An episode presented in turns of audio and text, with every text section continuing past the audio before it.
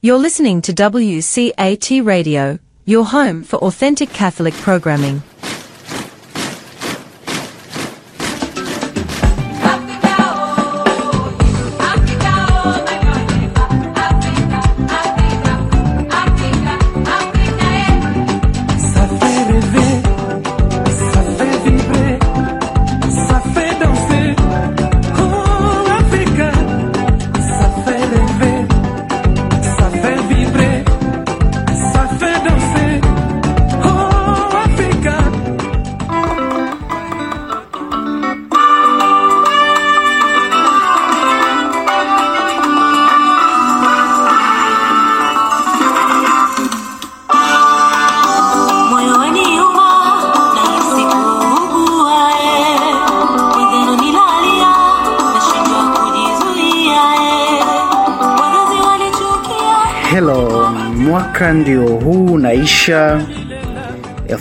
Ishirini ndio hiyo inatoroka, tunaitafuta elfu mbili na ishirini na moja.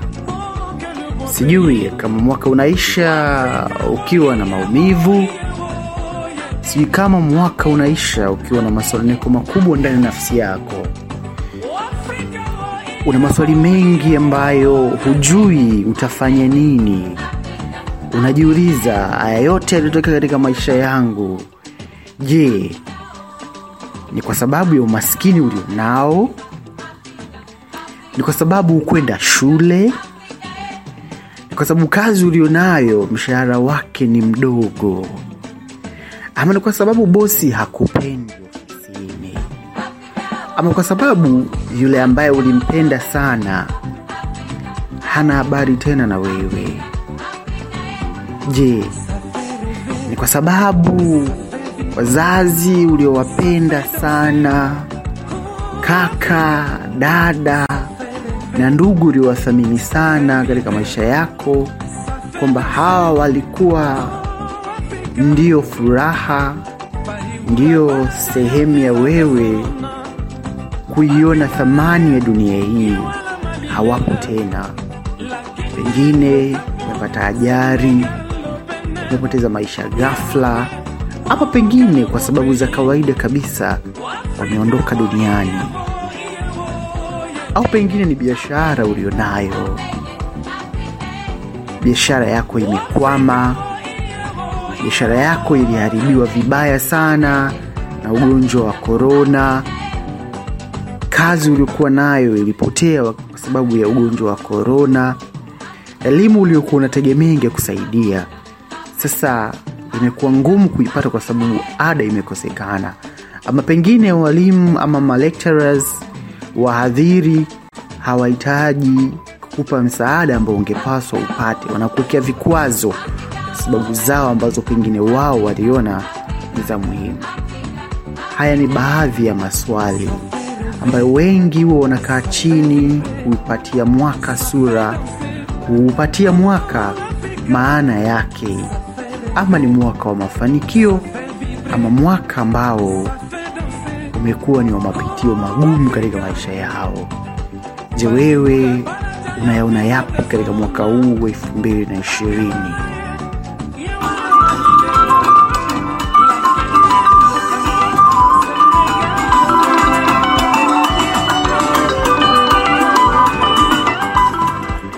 Tunapaswa kukumbuka kwamba maisha yetu kama wanadamu ni safari, ni safari ambayo ina vituo vingi sana, lakini kwa bahati mbaya vituo hivi huwa havijulikani vitawekwa katika sehemu zipi. Tena hazi- havijulikani vituo hivi vitawekwa katika muda gani. Mara nyingi unaondoka katika safari yako ukisema, nikitoka hapa nilipo leo, safari yangu itaisha saa kumi na mbili jioni siku hii ama baada ya siku tatu.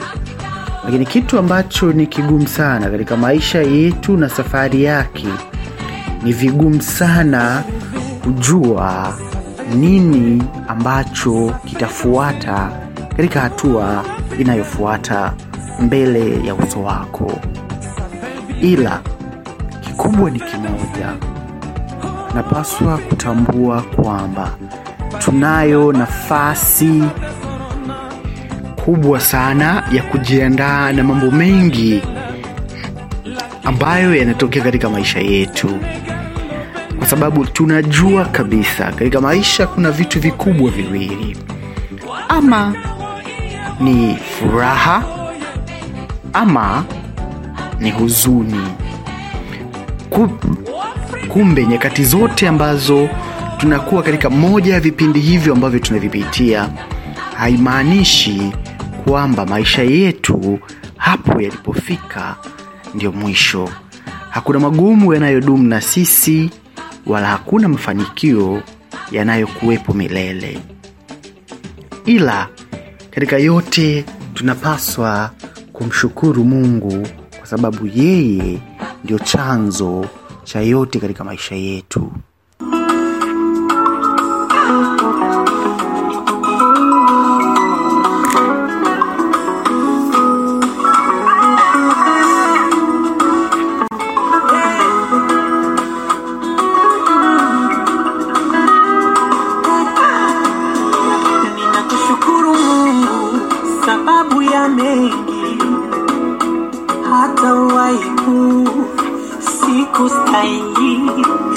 Ninakushukuru Mungu tena sababu ya vingi, hata nikiwa na sali, unajua na maanisha, sio kama eti nilitenda wema kwa kujalinganisha. Na matendo yako makuu. Mimi Mungu, ningekulipa nini kuliko nitoa? Isiri moyo wangu matopeni topeni, kaniketisha na wakuu umenipa heshima. Ukanifuta machozi. Asante ubaba, hata shukurani zangu. Ya hata shukurani zangu ni kwako. Shukrani zetu zinapaswa kumwendea mungu wetu. Lakini tunapoendea ukingoni mwa mwaka huu tunapoanza leo siku hii ama tarehe hii ya kwanza ya mwezi huu wa mwisho yaani tarehe moja ya mwezi wa kumi na mbili mwaka elfu mbili na ishirini. Ni, siku pia ya kukumbuka ama siku iliyotengwa na umoja wa mataifa kwa maana ya siku ya pekee ya kukumbuka jinsi ugonjwa hatari wa ukimwi ambao umekwisha ua mamilioni ya watu mpaka sasa ambavyo umeendelea kuliangamiza e, kundi la watu mbalimbali katika ulimwengu huu. Leo ni siku ambayo dunia inaadhimisha kumbukumbu ya siku ya ugonjwa wa ukimwi wakati dunia ikiendelea kupanga na kuratibu namna ambavyo gonjwa hili linaweza kushughulikiwa hasa miongoni mwa vijana ambao wengi wao ndio wanaonekana kuwa ni waathirika wakubwa wa ugonjwa huu ugonjwa ambao hauchagui umri hauchagui sura dini kabila wala hauchagui rangi. Lakini sisi tunasema kwamba tunapokwenda mwisho wa mwaka huu tunaona wapo ndugu zetu wengi ambao wamepitia madhira mbalimbali. Wapo ndugu zetu ambao pengine wamepitia mateso makali. Lakini je wewe pia umepitia changamoto zipi? Ama ni aibu ipi ambayo inaitesa nafsi yako? Ukumbuke kwamba sisi sote kama wanadamu awe ni kiongozi awe ni raia wa kawaida awe ni muumini awe sio muumini awaye binadamu yeyote. Sote tunapitia changamoto zetu sote tunapitia magumu yetu sote tunayo mahangaiko yetu na sote tunazo stori ambazo ni ngumu kuzielezea. Nyakati za maumivu katika maisha yetu zipo nyingi sana lakini hizi mara nyingi zinatufanya turudi nyuma sana. Na tunaporudi nyuma tunasahau kwamba maisha yetu hayakutengenezwa kurudi nyuma ila kwenda mbele. Kwa sababu huwezi kuwa unakwenda nyuma wakati, wakati, wakati muda wenyewe unakwenda mbele. Kuna swali wakati mwingine mtu anajiuliza hivi kwa nini niendelee kuishi maisha haya. Ni sawa na kujiuliza kwamba mimi nimeingia katika mashindano ya mbio. Kwa nini nakimbia? Lengo la mimi kukimbia katika mashindano haya ama katika mbio hizi ni lipi? Lengo la kukimbia katika mashindano ni wewe kuanza katika mstari ambao ndio mwanzo wa mashindano na kuvuka mstari ule ambao ni wa ushindi ukiwa wa kwanza. Lakini hii haitokei kiurahisi. Kwanza unapaswa utafakari hivi mimi naingia katika mashindano haya nimejiandaa? Maandalizi yake ni yapi? Nikishajua maandalizi yake ni yapi kumbe napaswa nijiandae vizuri. Tena maandalizi ambayo ni ya msingi kabisa kwa sababu pasipokuwa na maandalizi hayo kwa vyovyote vile siwezi kushinda. Lakini lengo la mimi kuingia katika mashindano yale ni yapi? Ni kushinda ili nipate sifa ni kushinda ili nitengeneze historia ni kushinda ili kufanikisha malengo ambayo niliyaweka. Kwa sababu kumbuka usitegemee hata siku moja. Mafanikio yako wewe yawe chanzo cha furaha ya watu wengine kwa sababu sio yao. Na wao hawahitaji mafanikio yako wewe ili maisha yao yaendelee. Kumbe wewe unapaswa uyachukulie mafanikio yako kama chachu ya kukufikisha mbele kule ambako ulipaswa ufike wewe kwa sababu hawa wengine kwanza sio ya kwao hawawezi kuyatumia lakini pia na wao wanahitaji kufanikiwa kama wewe. Kwa hiyo hawezi kutumia mafanikio yako ili kuboresha maisha ya familia zao. Kumbe unapaswa kufahamu unapoanza mashindano unapoanza kukimbia ujue uelekeo sahihi ni upi ujue maandalizi unayopaswa kujiandaa nayo ni yapi. Kwani wakati mwingine pale unapofikiri kwamba umefanya vitu ukafanikiwa wale ambao wamekuzunguka pia na wao watafurahia. Labda ni ndugu zako labda ni waumini wenzako ni wafanyakazi wenzako pengine hata dada yako kaka yako na watu wengine kama hao. Hao hao ndio pengine wao wanaweza wakawa watu wa kwanza kukukatisha tamaa na kukuongelea vibaya sana kwa sababu tu ya yale uliyoyapata. Kumbe wewe unachopaswa kukifanya katika yote ambayo unayafanya iwe yamefanikiwa jua mafanikio yale ni ya kwako. Yalinde na yatumie kukujengea heshima kwa maisha ya baadaye. Wengine wakifanikiwa wanajisahau wanaanza kutumia mafanikio yao. Pengine kama kama kama uh, nyenzo kwa ajili ya kuleta mahangaiko na mateso manyanyaso na pengine e, dharau kubwa kwa wale ambao wanawazunguka. Pengine wengine wanajisahau wanasema hapa ndipo nilipotaka kufika. Anafikiri amekwisha maliza ama amefika kileleni kumbuka kadiri unavyozidi kupanda kwenda kileleni ndivyo unavyozidi kuongeza hatari ya wewe kuanguka na kuumia. Unapokuwa kileleni juu kabisa ni rahisi sana kwa wewe kuanguka chini na ukaumia sana kuliko yule ambaye yuko chini. Kwa mafanikio yako utambue sio namna ya wewe kukusaidia kufika sehemu ili uweze kutenda ama kuonyesha wengine nini ambacho ndicho e, kimekuwa sehemu ya maisha yako katika nyakati hizo. Na wengine wanasema uh, unapofanikiwa katika maisha yako usiwaonyeshe sana watu mafanikio yako pengine onyesha vitu ambavyo ni vya kawaida tu ili usiwashitue watu na pengine watu wakaanza kutengenezea matatizo ambayo yatakuletea e, changamoto kubwa zaidi na pengine kuharibu maisha yako. Lakini unaweza kuyatumia mafanikio yako kama msingi wa kujenga uimara wa familia yako na vizazi vyako vijavyo nafasi ulioipata leo pengine katika mambo mbalimbali unayoyafanya kama ni ya ofisi kama ni ya biashara ni ya kilimo ni ya mawasiliano na namna nyingine mbalimbali kama hizo.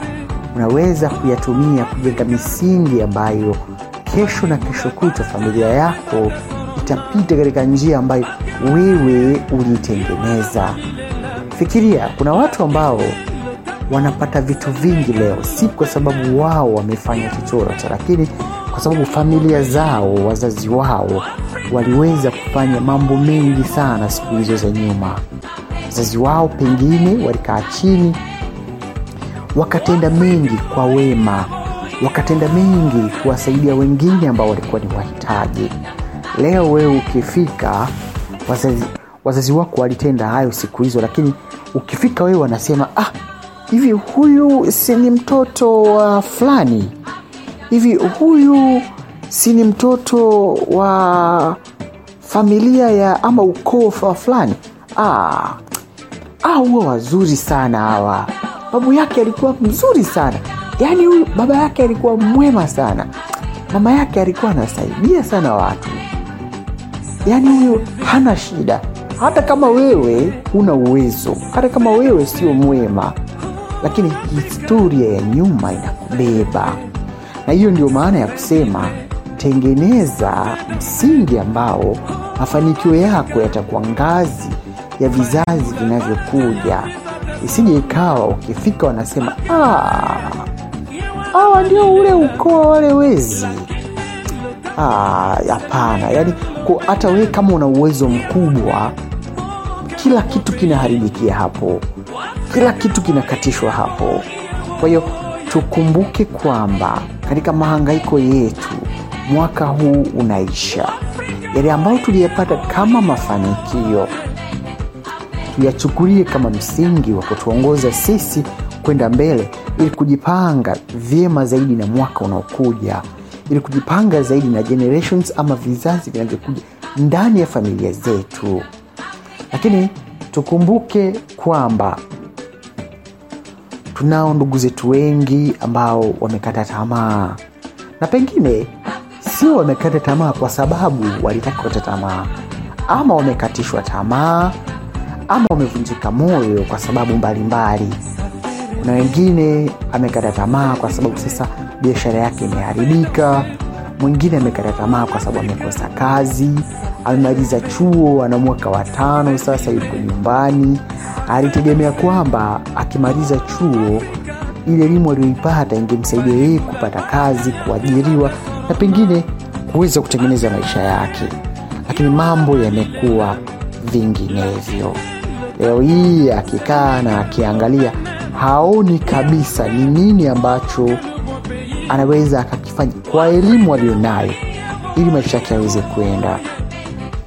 Na hili linawapitia wengi hasa kundi la vijana. Lakini sio hilo tu kuna wengine pengine walitegemea wangeweza kufunga ndoa mwaka huu mambo yajaenda vizuri.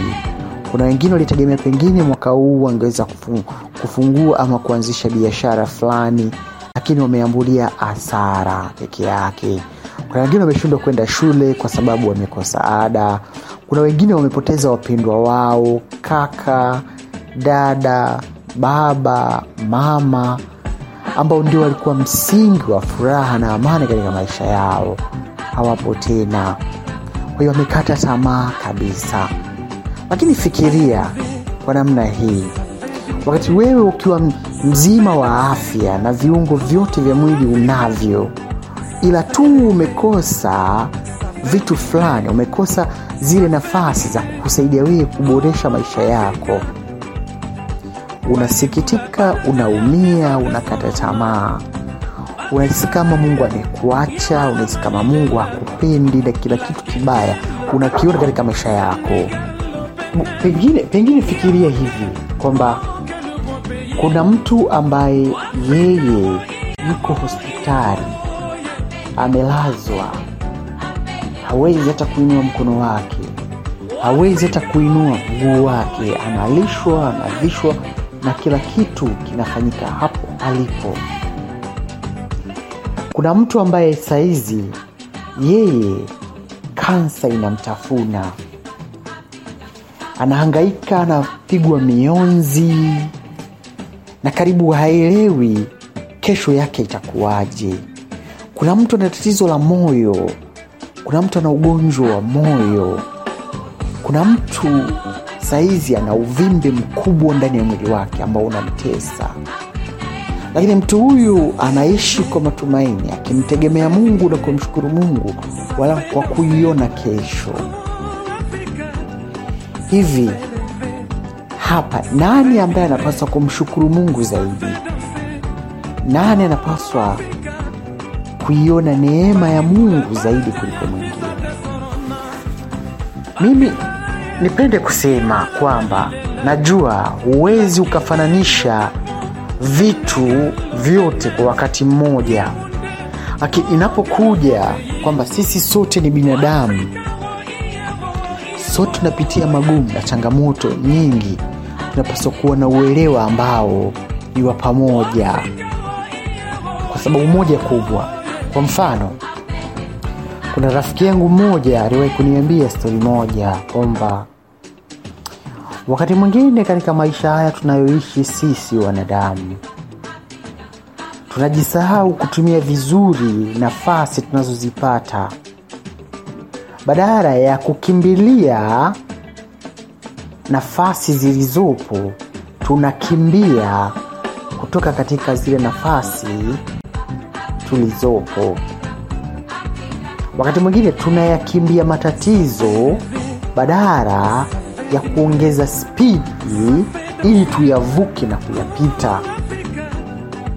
Unabadilisha uelekeo wa maisha unakwenda katika uelekeo ambao si sahihi kwa sababu tu uelekeo sahihi una changamoto. Kuna watu walifikiri wataishi kesho na leo hawakuiona kuwa yenye thamani.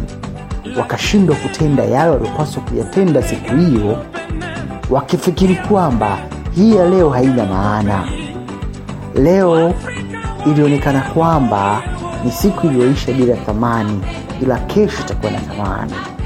Kama vile tu mwaka unavyoisha huu lakini kuna watu wanaona kama mwaka huu hauna thamani yoyote. Mengi yamepita wengine wanafikiri kwamba mwaka elfu mbili na ishirini na moja ndio mwaka ambao utakawafanya wao wafanikiwe lakini kumbuka kitu kimoja maisha haya tunayoishi sisi wanadamu ni maisha ambayo hujui kesho. Hujui kesho imebeba nini. Hujui kesho itakuja na nini. Na ndio maana tunaambiwa tusiifanye kesho kuwa yenye thamani kubwa kuliko leo. Ikiwa kuna mambo mengi ambayo hayakwenda sawa unapaswa kuyarekebisha leo. Wakati ni sasa. Sasa usubiri kesho hujui kesho itakuwa na nini. Hujui kesho itakuwa na mambo mangapi. Lakini wengine walifikiri kwamba e, haya nilionayo leo ni ya hifadhi kwa sababu yatakuwa mazuri sana kuyafanya kesho. Ama wengine walisema hili ama huyu ni msubirie kesho. Kwa sababu huyu akifika kesho hii naweza nikaifanya kwa namna ambayo ama itamdhuru yeye ama italeta faida kwake yeye. Mwingine anasema ah, nimekusana na mtu fulani lakini nitamwomba msamaha kesho tutasameheana kesho. Ikiwezekana ombaneni msamaha leo wekeni kila kitu sawa leo kwa sababu hakuna jua kesho. Kingine cha muhimu ni kukumbuka jana siwe ya muhimu sana katika maisha yetu kwa sababu muda ukipita umepita. Mwingine leo anahangaika katika nafsi yake anasema sina furaha kwa sababu mtu fulani jana alinitendea kitu kibaya yule ambaye nilikuwa nampenda sana basi ameamua kuniacha. Yule ambaye nilikuwa ninategemea atanikopesha fedha kwa ajili ya biashara amekataa kunipatia. Ama mwingine anakuwa na masomeko makubwa kwa sababu aliachishwa kazi ama kazi haikwenda vizuri jana ama pengine mwingine anafikiria labda uh, ujauzito ulitoka kwa bahati mbaya ama e, alitoa mimba kuwa anateseka ndani nafsi yake ama alishiriki katika tendo ambalo limeleta maumivu makali kwa mtu mwingine tena kwa makusudi kabisa sio hata kwa bahati mbaya. Lakini wengine wana maumivu makali na masononeko makali kwa sababu maisha yao yamejaa huzuni na hisia za mambo mengi ambayo waliyatenda siku za nyuma. Pengine ni machafu na ni mabaya kabisa. Lakini swali ni moja kwa nini ujilaumu kwa ajili ya kitu kilichotokea jana? Kwa nini uteseke kwa mambo yaliyotokea juzi?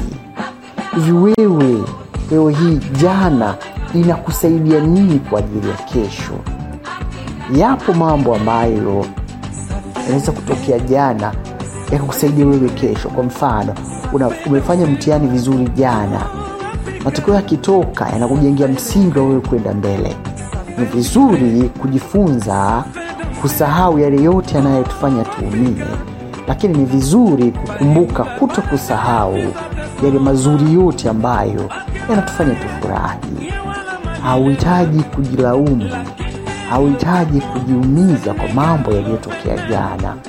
Mungu wetu ni wa upendo mungu wetu ni wa neema mungu wetu ni wa rehema. Mgeukie yeye. Na ni vizuri kukumbuka kwamba sisi wanadamu katika maisha yetu kuna nyakati tunapaswa kukaa kimya na usifikirie chochote cha kufanya juu ya yale yote yaliyotokea wakati wa nyuma ama yale yote yatakayotokea kesho.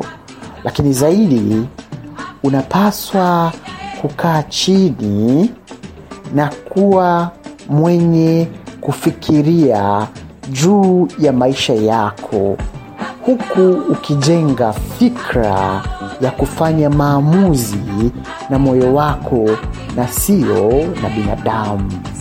Kwa sababu wakati mwingine watu wale wale ambao ulitegemea waliokupa furaha jana wamekuumiza kiasi kwamba huoni tena kama kesho itakuwa ni siku yenye furaha au yenye maana. Umesalitiwa na mtu ambaye ulimpenda sana ulimwamini sana ulimthamini sana. Ama ni watu ambao mlikubaliana nao. Pengine mkae chini mtengeneze vitu fulani labda biashara ama mshikamano na umoja unakuja kubaini katika kundi lile. Wengine wamekugeuka wamekufanya wewe kuwa adui yao wanakusengenya na mambo mengine yote kama hayo. Usisononeke usiumie. Tambua kwamba haya yote yanapita ila unapaswa kukaa chini na kutengeneza fikra ambazo zitakusaidia wewe kusimama na kufanya maamuzi na moyo wako na sio na binadamu sababu mara nyingi sana. Ukifanya maamuzi kwa sababu ya fulani ama kwa kumtegemea fulani siku vitu vikienda vibaya unajilaumu sana. Kumbe mwaka unapoisha tunaitwa kwa ajili ya kumshukuru mungu kwa sababu ni kwa neema yake. Hebu kaa chini na ufikirie umepishana na ajali ngapi? Umepishana na vita vingapi umenusurika katika matukio mangapi? Ya aina ngapi? Wakati mwingine kuna sehemu ulikata tamaa kabisa. Ukaona nimelazwa sasa hapa maisha yangu yamefika mwisho. Hivi mimi kitakachoniokuwa ni nini? Kuna wengine wamesingiziwa kesi wamebambekiziwa kesi wamefanyiwa ukatili wamefanyiwa unyama. Akikaa chini haoni kama maisha na thamani yoyote. Brother sister asikudanganye mtu. Maisha yako bado yana thamani. Hata kama watu wanakunyoosha vidore kwa yale ambayo uliokosea ama kwa yale magumu uliopitia kumbuka bado mungu amekupa uhai. Hilo ndio kubwa la kumshukuru mungu. Kama amekupa uhai amekuachia maisha yako mengine yanapita. Neno la mungu linasema kwamba kila kitu katika dunia hii kitapita ila ni neno la mungu tu ndilo halitopita. Mtazame yeye mwenye hilo neno. Ili yeye akuondoshe yote yaliyo magumu. Ili yeye akusaidie kuyapita yale ambayo unayapitia. Ukiweza kutengeneza moyo wa shukrani ukiweza kutengeneza moyo wa utulivu hata katika nyakati ambazo ni ngumu sana hata katika nyakati ambazo unapitia mengi ambayo huwezi hata kuyaelezea. Yeye atakuijia atakuonea huruma na atakusaidia na utatoka katika wimbi na mambo hayo yote magumu na mazito ambayo unayapitia usikate tamaa.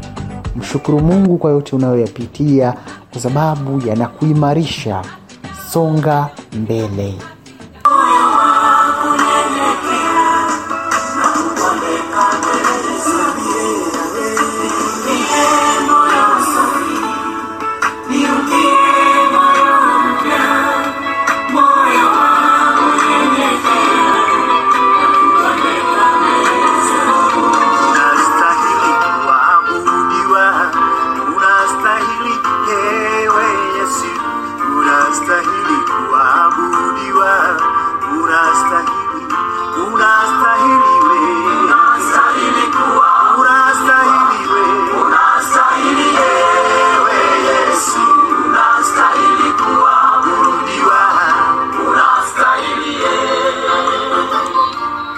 ya na hivyo ndivyo ilivyo katika yote tunayofanya. Tunapaswa kumtegemea mungu. Mwombe mungu akutengenezee moyo mpya ndani yako.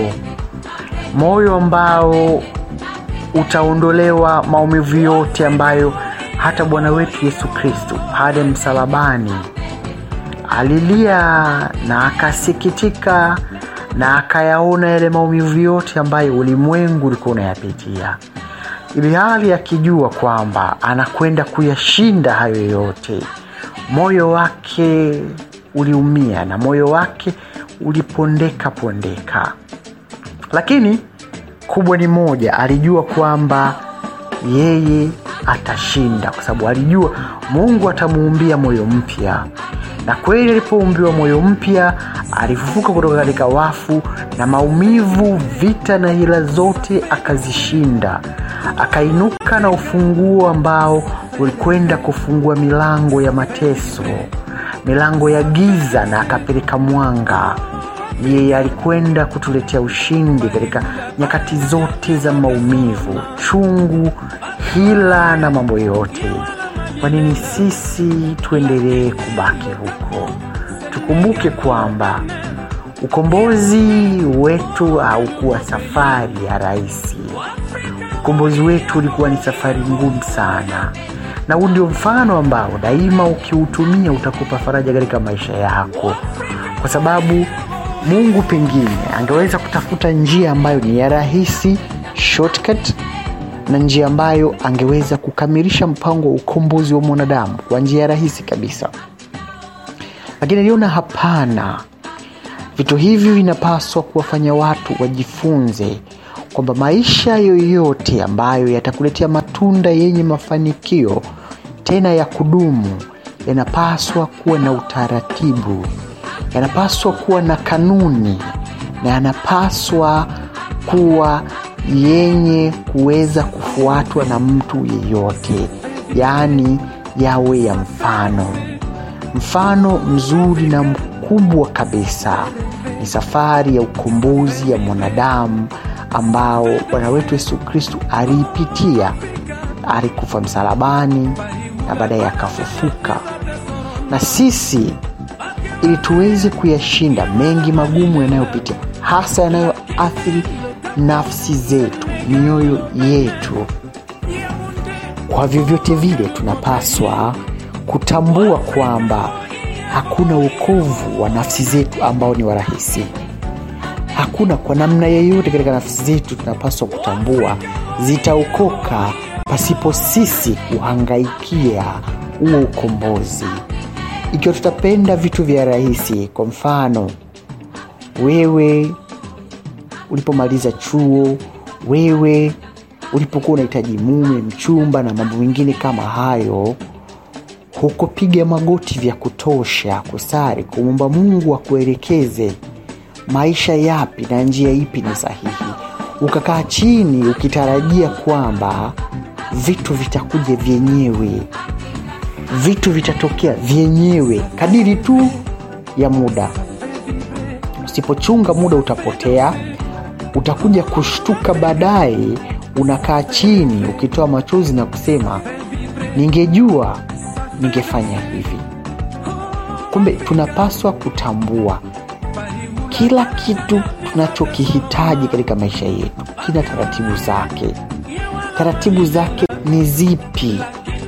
Ili tunapokwenda kuanza mwaka 221 tuangalie mipango ipi tuliyo nayo tunataka maisha yetu yawaje na katika haya tunayofikiria tuwe nayo katika maisha yetu. Je taratibu zake za kuyapata ni zipi? Gharama yake ni ipi? Hakuna kitu ambacho utakipata katika maisha kikawa hakina gharama na kikadumu.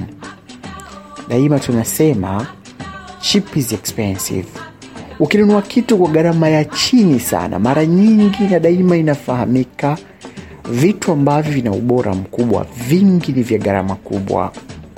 Sasa na wewe mafanikio yako kama unahitaji yawe makubwa gharama yake lazima iwe kubwa. Kujitolea kwako wewe mwenyewe kwanza nafsi yako na akili yako katika kufikiri kupanga na kutekeleza mipango wengine tunachukua muda mwingi sana kufikiri jana kufikiri wengine kusema watu na hivi. Kumbe muda huo ama si hata kusema watu unataka kufanya kitu fulani. Unafikiria kwa mwaka mzima hiki kitu labda nifanye hivi labda vile. Kitu chochote katika maisha yetu mawazo yanaboreshwa kwa kuanza kutekeleza lile wazo uliloliwaza. Lakini ikiwa unaendelea kulifikiria kila siku litaendelea kubadilika kwa sababu fikra zinabadilika kadiri ya wakati na fikra zinabadilika kadiri ya mazingira. Unavyozidi kufikiria ndivyo fikra zinavyozidi kuwa nyingi. Kuna muda unachanganyikiwa. Kuna muda fikra zinakuchanganya wewe lakini ni muhimu sana kutambua ya kuwa ili niweze kufika sehemu fulani napaswa kuanza kutembea. Napaswa kuanza kuvuta hatua kwenda mbele. Sasa ulipomaliza chuo pengine ukawa na shahada stashahada ama elimu kama hiyo lakini hakubahatika kupata kazi shule ya jirani hapo wanahitaji mwalimu wa masomo ambayo wewe ulifundisha. Lakini hawana fedha za kumlipa yule mwalimu. Wewe unaona ni bora ushinde siku nzima ndani ukiwa na simu yako unaangalia instagram whatsapp una chati na vitu vingine kama hivyo. Lakini hauoni kwamba kuna haja ya wewe kujitolea walau kufundisha katika shule ile ili kwanza ikupatie faida moja. Badala ya kupoteza muda kukaa ndani unakwenda kuchangamana na watu wengine. Unatengeneza mtandao ama network, social network. Badala ya kutengeneza so, social network kupitia social media unatengeneza social network ambayo ni halisi katika mazingira na yenye faida. Lakini pili elimu yako itatumika. Na unapojitambulisha kwa watu kwa kazi za kujitolea. Watu hufikiria huyu kama tu kwenye kujitolea kaweza kufanya hivi. Hivi tukimpa ajira anaweza akafanya vizuri zaidi. Wakati mwingine watu hawatuiti ama hawatupokei katika kazi yoyote kwa sababu hawatujui. Lakini sisi tunajijua kwamba tunaweza. Sasa ili ujulikane wakati mwingine nenda kajitolee. Nenda kafanye mambo ambayo umma utaona huyu mtu anatuthamini na sisi tunaweza tukamthamini. Wengi tunafikiri tukifanya shughuli za kujitolea ni hasara. Unamwambia mtu pengine kuna shughuli hii inayohusisha vijana. Kwa nini usijiunge? Anasema mi nitapata nini hapo? Haiwezekani katika kila kitu unachojitolea swali nitapata nini? Jibu lake wengi wanataka utapata ajira ama asikia atabebwa apelekwe safari na vitu vingine kama hivyo. Lakini kwamba yeye atapata heshima tu ya kawaida yeye atapata nafasi ya ku, kuwa sehemu ya mafanikio ya watu wengine. Wengi hatuoni kama huo ni mchango. Tujifunze na tutafakari. Tunapokwenda mwaka 221 tuache uchoyo tuwapende wengine tujipende na sisi wenyewe. Hii itatusaidia kuto kukaa na kujifungia lakini itatuimarisha katika kujitolea kuwajibika na kujifunza vitu mbalimbali ambavyo pengine wengine hawana hiyo nafasi. Huko kijijini umekaa. Unaona pengine nilimaliza chuo. Sasa sihitaji kufanya kazi za shamba. Nahitaji niajiriwe. Inakuwa kana kwamba na ndivyo ilivyo. Elimu yetu haituandai sisi kuwa wawajibikaji. Yaani elimu tunayoipata tunaitumia kama chanzo cha sisi kupata fedha. Kwa namna ya kwamba mtu anasema namaliza chuo nafikiri mshahara wangu wa kwanza ukiwa laki tano sita saba hivi sio mbaya. Tanunua tapanga chumba tanunua sofa set na nini. Lakini ndani ya mwaka mmoja hivi basi tachukua mkopo nitajenga nyumba ntanunua gari na vitu kama hivyo. Nafikiri ndani ya miaka mitano ah, shitakuwa mazuri sana. Hiyo ndio elimu yetu. Lakini elimu yetu inapaswa kuwa nyenzo ya kutusaidia sisi kuzishika fedha. Na ndio maana kuna watu wengi hawajasoma kama sisi lakini wana fedha kuliko sisi. Kuna watu hawajasoma kama wewe vile ulivyo lakini wana fedha kuzidi. Wana biashara zao wana miradi yao nachunguza wengi wenye fedha hawana elimu kubwa kama wewe ulionayo. Tunakwama wapi? Unakwama wapi tafakari 221 ni muda wa kupiga hatua. Acha uoga. Usikae na digrii ukasema hii digrii yangu sasa hii itanisaidia mimi kupata hela? Digrii haikusaidiwe kupata hela ila ukiitumia itakusaidia wewe kupata namna za kupata fedha. Usisubiri kuajiriwa. Na lakini pia ukiajiriwa ajira usiende sehemu kwa ajili ya kupata ajira tu. Nenda sehemu kwa ajili ya kufanya kazi. Kwa sababu kuna tofauti sana ya kuwa na ajira na kuwa na kazi. Unaajiriwa lakini uwezo wa kufanya kazi una ama uwezo wa kufanya kazi unao lakini kazi kufanya utaki so wengi tunashindwa na maisha na yanakuwa magumu kwa sababu sisi sio watenda kazi sisi sio wafanya kazi ila tunataka ajira kama sehemu ya kupata ujira peke yake. Saa hii kitu ndio inaleta shida. Ni muhimu sana kuzingatia kwamba ajira sio chanzo cha ujira ila ajira ni kitu cha kufanya ufanye kazi kwa sababu ukifanya kazi inakupatia furaha na amani kwenye nafsi yako. Usipokuwa makini mwisho wa siku ndo utaanza kutamani mafanikio ya watu utaanza kutamani maisha ya watu. Mi nakumbuka sana marehemu mama yangu alikuwa ananiambia kila siku ukiona mtu kafanikiwa usitamani mafanikio yake. Na hii ni kwa sababu moja kubwa hujui mafanikio yake kayapataje. Unaweza ukakuta kweli ana mafanikio ana vitu vingi vizuri lakini mali zake ni za masharti mengi na vitu vingine kama hivyo. Lakini ukiwajibika kwa jasho lako nguvu yako na akili yako ukajifunza mi napata mshahara. Labda napata laki tano kwa mwezi. Sasa nihakikishe kila mwezi naweka akiba elfu kumi. Hii lazima iende kwenye benki akaunti yangu wengine unakuta ni mtu mzima mpaka sasa hata benki akaunti hana. Anakwambia mi nitaweka nini huko? Lakini akipata hela atanunulia watu pombe atanunulia watu hiki atafanya hivi. Vitu vingi vya ovyo lakini kujiwekeza kidogo hawezi. Jifunze kuwa na nidhamu ya fedha. Jifunze kuwa na nidhamu ya muda. Jifunze kuwa na nidhamu binafsi kuwa na mipaka kuwa na kiasi. Yaani usifanye vitu tu hivyo kwa sababu unafanya. Ni moja ya vitu vinavyosababisha tukose mafanikio sisi katika maisha yetu. Kwa sababu unapata kitu fulani ya kusaidia wewe kuboresha maisha yako kuyajenga kuyaimarisha. Fikiria mfuko wa simenti ni shilingi ngapi? Mfuko wa simenti pengine elfu kumi na tano elfu ishirini. Lakini jiulize ni elfu ishirini ngapi ambazo umeziteketeza ovyoovyo hivi ungezihifadhi zile fedha leo ngona ya simenti mingapi? Hivi ungezihifadhi hizo fedha leo ungekuwa na kuku wangapi ambao unafuga nyumbani? Ili ufanikiwe?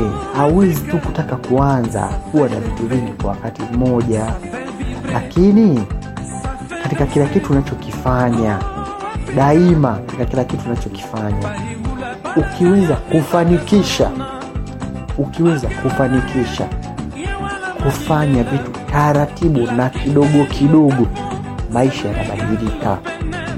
Hebu fikiria kama leo umeweka shilingi elfu kumi kumi kila mwezi mwisho wa mwaka una laki moja na elfu ishirini. Hivi kama usingeweka ungekuwa na kitu chochote?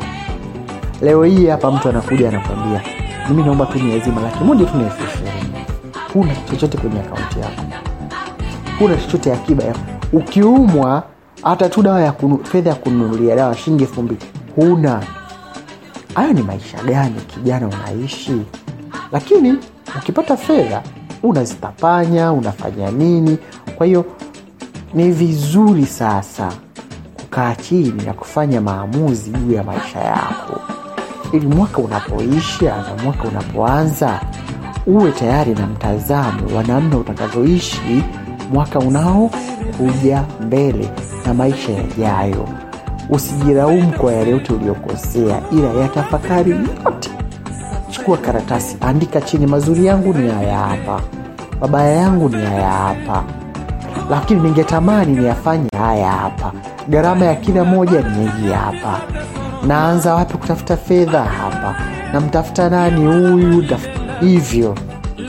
Lakini kubwa ni kuipatanisha nafsi yako na mungu kwa sababu hii ndio chanzo cha yote. Ukumbuke hata utakapoanza kumtegemea mungu si kwamba ndio maisha yatakuwa mepesi ama yatakuwa mteremko. Kwa sababu mungu wetu sio mungu wa mdhaha sio lakini daima atakuvusha katika yote atakusaidia katika yote na atakuimarisha. Kumbe kikubwa ni kimoja wewe mtegemee yeye wewe mshukuru yeye na daima ujue kwamba ni kwa neema ya mungu tu ndio utafanikiwa. Kwa hiyo jipange ili basi mwaka unaokuja pengine uwe ni mwaka ambao utakusaidia wewe kusimama na kwenda mbele. Nikukumbushe kitu kimoja. Maisha yako ni special sana. Maisha yako ni uniki sana. Na maisha yako kwa nini ni uniki sana? Kwamba katika yote unayoyapitia yawe mazuri yawe mabaya yawe na changamoto lakini kumbuka daima unapokuwa tu na maisha unapokuwa tu na uhai maisha ni mazuri na huo ndio uzuri wa maisha. Wakati mwingine maisha yetu yanasambaratika yanakuwa vipisi vidogo vidogo ambavyo hata huvielewi. Lakini bado maisha yetu daima ni mazuri. Kila siku mpya inapoanza kila siku mpya inapofika ni siku ambayo inatuletea sisi nafasi mpya kwa ajili ya kukabiri siku zetu za mbeleni. Na hivyo ndivyo tunavyoweza kuyaona mambo mengi mapya na mazuri katika maisha yetu. Kumbe kuiona tu siku mpya hilo ni jambo jema na zuri katika maisha yetu. Kumbuka pamoja na hayo yote ambayo unayapitia pamoja na sababu zote zinazokufanya ujisikie huzuni leo ulie na kusikitika pamoja na sababu zote zinazokufanya ufurahie maisha leo. Ushangilie na kumtukuza mungu. Kumbuka kwamba maisha yako yana maana kubwa kuliko ambavyo wewe mwenyewe unaweza ukafikiria. Na maana kubwa ni kwamba unao uhai. Uhai huu una maana kubwa kwa sababu unao leo lakini hujui kama kesho utakuwa nao maisha yako bado yana maana kubwa. Bado na nafasi ya kuweka sawa kila kitu ambacho leo hakiko sawa. Watu wengi hasa vijana wanayachukulia maisha walionayo ama uhai walionao ni kama kitu tu cha kuchukulia kwa mdhaha lakini hawajui kwamba hii ni nafasi pekee ya wao kuishi vile ambavyo wangependa waishi. Ni nafasi pekee ya wao kuyafanya maisha yao yawe vile ambavyo wao wangependa yaonekane mbele ya watu wengine. Kumbuka katika safari yako hii ya maisha utakwenda kukumbana utapitia vikwazo vingi milima na mabonde ambayo yatakufanya wewe uhisi kama huyaelewi maisha ama yamekuweka katika nafasi ambayo wewe mwenyewe hujielewi. Kwamba hivi mimi na thamani gani? Mimi na maana gani? Ikiwa hata ndugu zangu wamenitendea haya mimi na maana gani?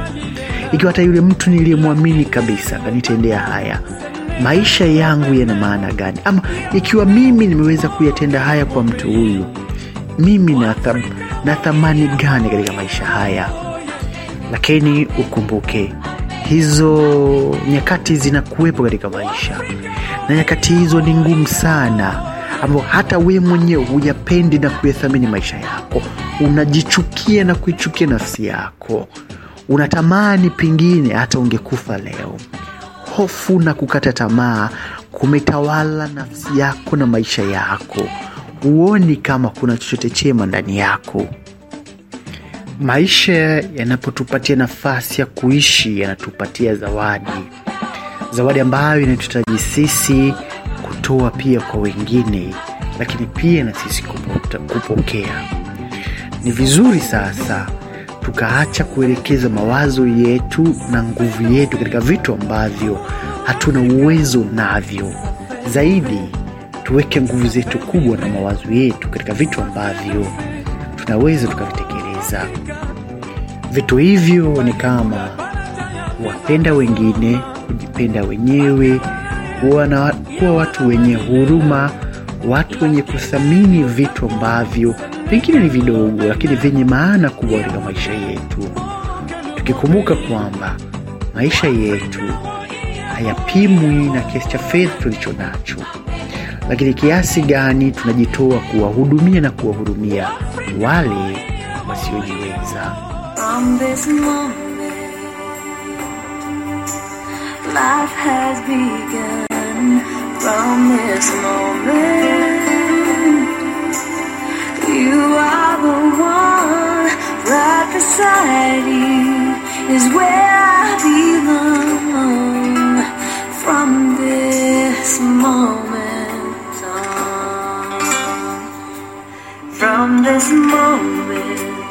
I have been blessed. I live on thee for your happiness and for your love. I give my last breath from this moment.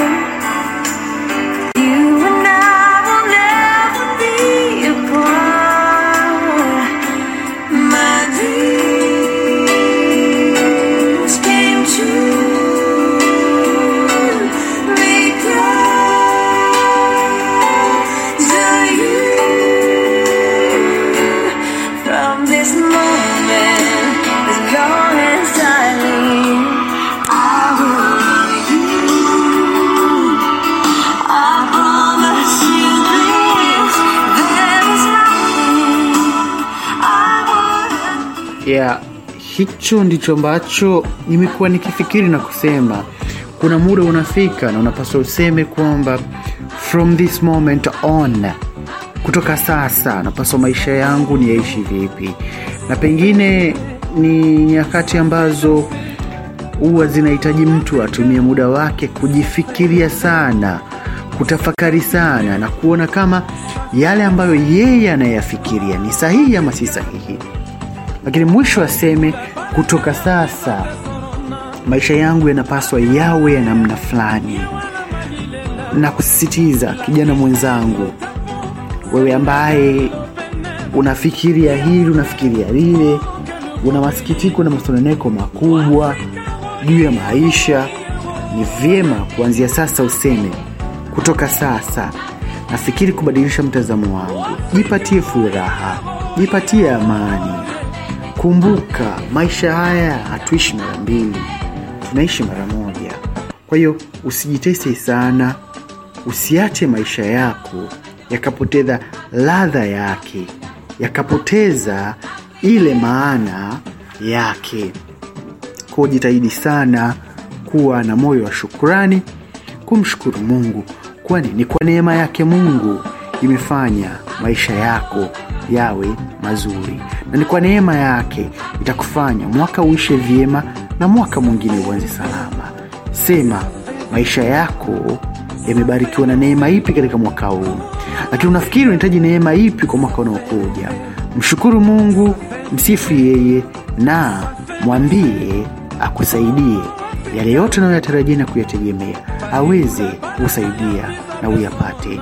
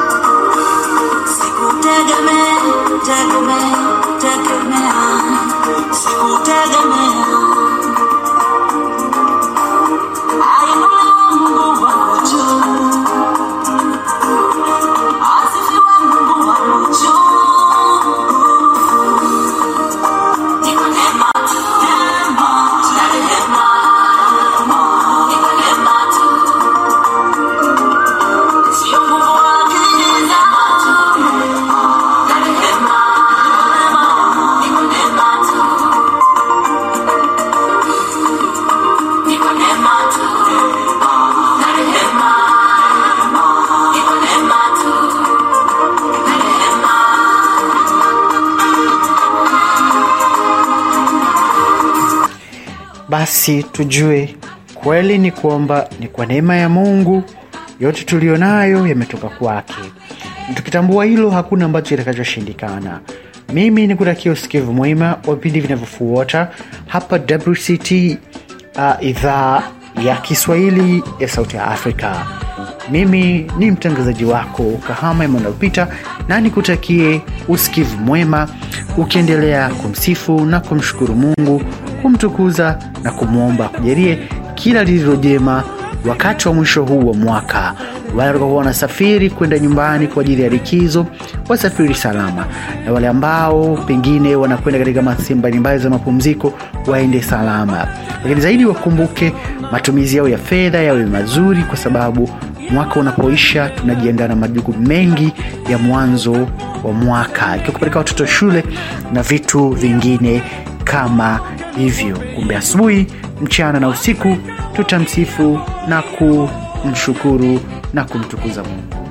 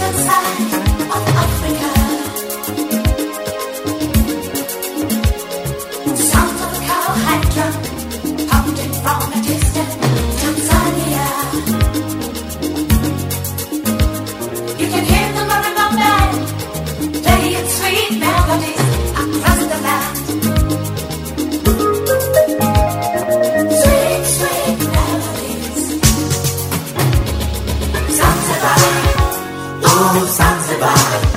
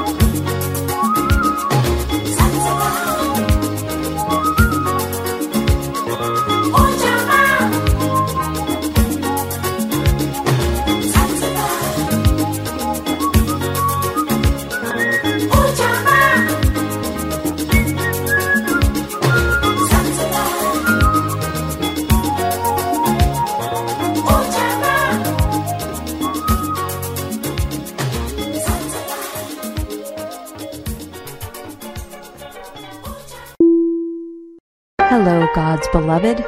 I'm Annabelle Mosley, author, professor of theology, and host of Then Sings My Soul and Destination Sainthood on WCAT Radio. I invite you to listen in and find inspiration along this sacred journey we're traveling together to make our lives a masterpiece and, with God's grace, become saints.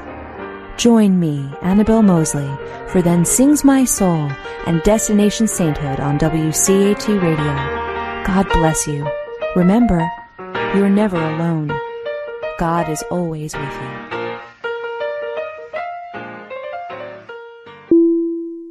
Thank you for listening to a production of WCAT Radio. Please join us in our mission of evangelization. And don't forget, love lifts up where knowledge takes flight.